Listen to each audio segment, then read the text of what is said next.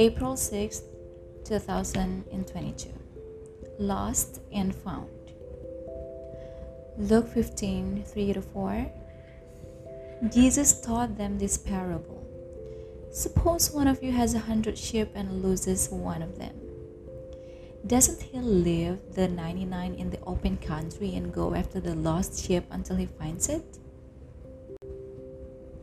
If you have 100 sheep and one wanders off, Jesus tells us that's the one you hurry to rescue.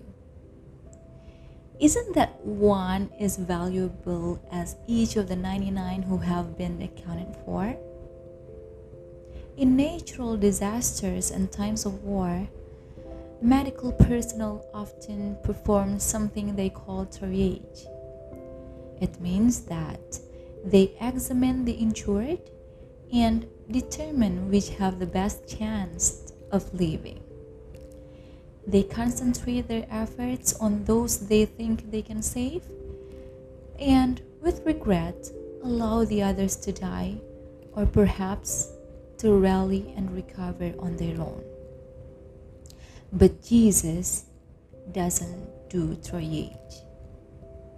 He leaves the healthy 99 safe in their pants while he goes out into the night looking for the one who is lost, sick, depressed, disappointed, wounded, or enslaved. When he has found it, he lays it across his shoulders and calls together his neighbors to celebrate. How could an Almighty God do any less?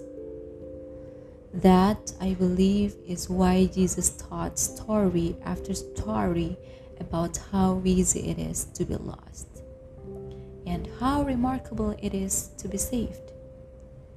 Stories of people hopeless and hurting, people who need living water, people whose souls are tattered, people who are watching the dark close in around them, people whose time is running out. In Luke's Gospel, chapter 15, he taught of a lost sheep this story, he taught his followers, is intended to remind them of something he wants them and you to always remember.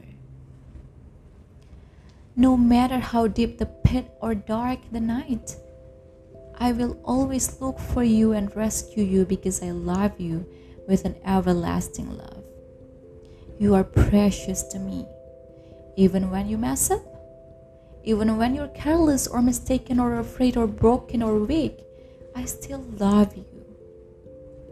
Even when you are incapable of doing anything for anyone, including yourself, I still love you.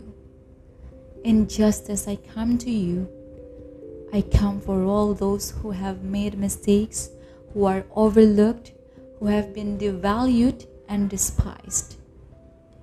Jesus comes for all the wrong people, the careless and uncared for, the merry and the miserable. He comes for the lost.